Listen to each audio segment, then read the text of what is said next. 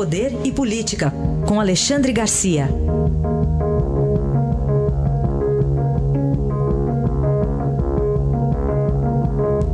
O principal tema do dia, talvez seja até do ano, não se sabe, né? Pode acontecer até coisa pior. Mas a denúncia contra o presidente Michel Temer por parte do Procurador-Geral da República, Rodrigo Janot. Alexandre, bom dia. Bom dia, Raíssa. Eu não arriscaria dizer do ano. É, melhor não, né? com as lições que a gente vem aprendendo, né? A cada dia algo mais grave. É.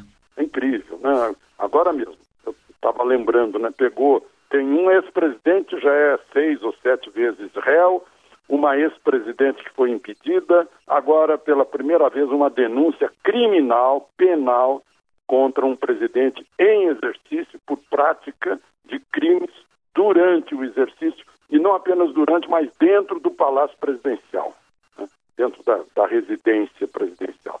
Enfim, saiu a denúncia saiu mais grave do que deputados esperavam. Eu estou falando deputados porque eles é que vão que vão autorizar ou não é, que, que ele seja julgado no Supremo como manda a Constituição.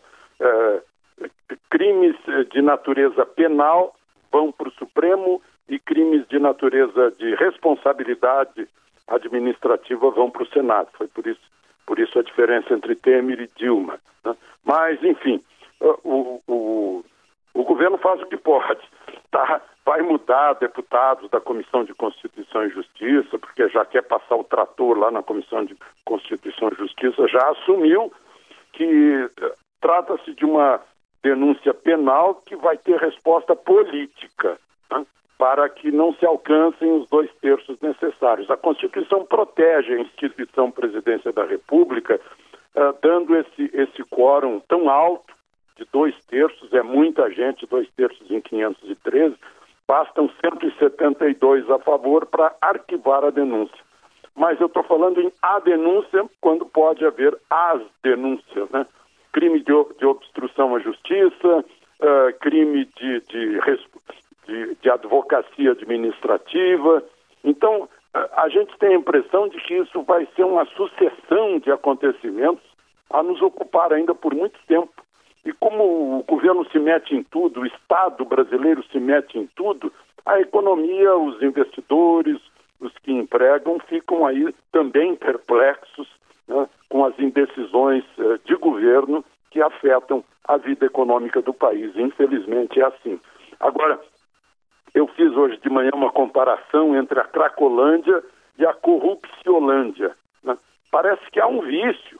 As pessoas que já foram flagradas no mensalão continuaram agindo no Lava Jato, né? as pessoas foram flagradas com malas e continuam carregando malas, as pessoas uh, foram, foram denunciadas por uh, negociações espúrias com grandes empresas e continuam negociando com grandes empresas mesmo depois dos exemplos de que uh, há flagrantes, há condenações, né? mesmo assim, parece um vício, parece aquele pessoal do crack querendo voltar à Cracolândia, não conseguem se afastar disso.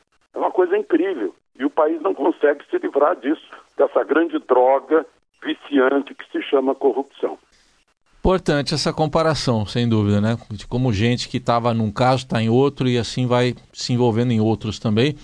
Agora, enquanto isso, produção em série lá do juiz Sérgio Moro, Alexandre? Pois é, parece o Henry Ford. produção em série de condenações.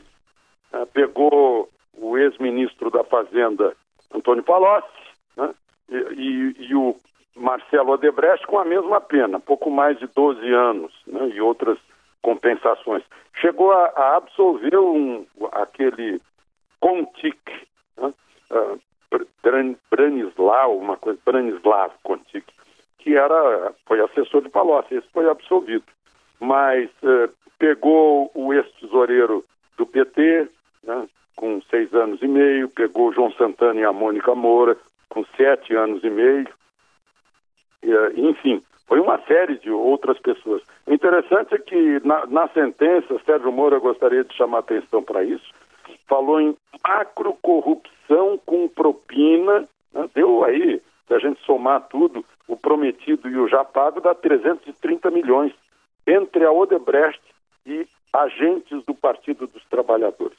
Os procuradores acharam pouco o, o a, pouca pequena a pena para Antônio Palocci e para uh, Bacari, né? e vão pedir uma, um, um recurso uh, contra essa pena, querem pena maior. Por outro lado, Aécio Neves só vai ser julgado no Supremo em agosto. Uh, é o pedido de prisão preventiva e o pedido de afastamento do Senado. São dois casos, afastamento do Senado, o relator é Gilmar Mendes, e prisão preventiva Marco Aurélio. Eu acho que prisão preventiva já, é, já, é, já se afasta, porque só pelo tempo decorrido já não, já não se justifica a razão de prisão preventiva, é. já que prisão preventiva é para evitar pressão sobre testemunha, é evitar alteração de prova, evitar obstrução da justiça, a menos que provem que ele está em constante delinquência, né, que continua a delinquir. Então, parece que pelo menos empurraram para agosto e isso significa atenuar aí a, a decisão em relação ao senador Aécio Neves. É, o próprio adiamento já é uma contradição. Se é preventiva, tem que ser pois é. julgado é. urgentemente para se dizer, ó, então claro. para prender logo ou para não prender, né? mas é. tem que ser uma decisão urgente. Bom, mas tem outro juiz que você quer falar, um juiz do Rio, né? Esse daí, é. a mira o, dele o é Cabral. Do Rio de Janeiro. O Moro do Rio. Marcelo Bretas, né, da sétima vara federal criminal. Ele não, esse não esperou. Ele considerou que os bens do Sérgio Cabral e da Adriana Anselmo podem se desgastar com o tempo, já que é leiloar a casa de Mangaratiba, avaliada em 8 milhões, uma lancha de 75 pés, avaliada em 4 milhões, três veículos de 236 mil e as joias. As, as joias são o principal patrimônio do, do casal. As joias ainda não foram totalmente avaliadas. Tem gente que acha, uh, os investigadores acham que seguramente acima de 10 milhões de reais em joias. E aí a intenção do juiz é leiloar logo. Muita gente reclamava em outros tempos que não adiantava só botar na cadeia, que tinha que tirar os bens havidos em consequência da corrupção. E esse, essa cultura já mudou, isso é muito bom. Né?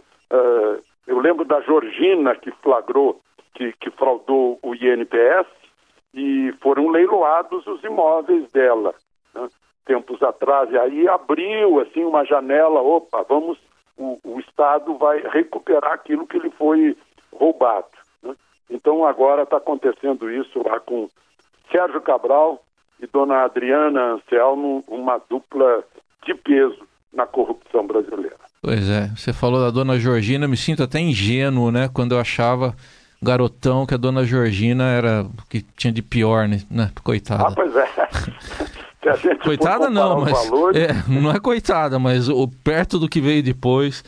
É. Tá bem. Alexandre Garcia volta amanhã aqui a nossa programação. Até amanhã, Alexandre. Até amanhã.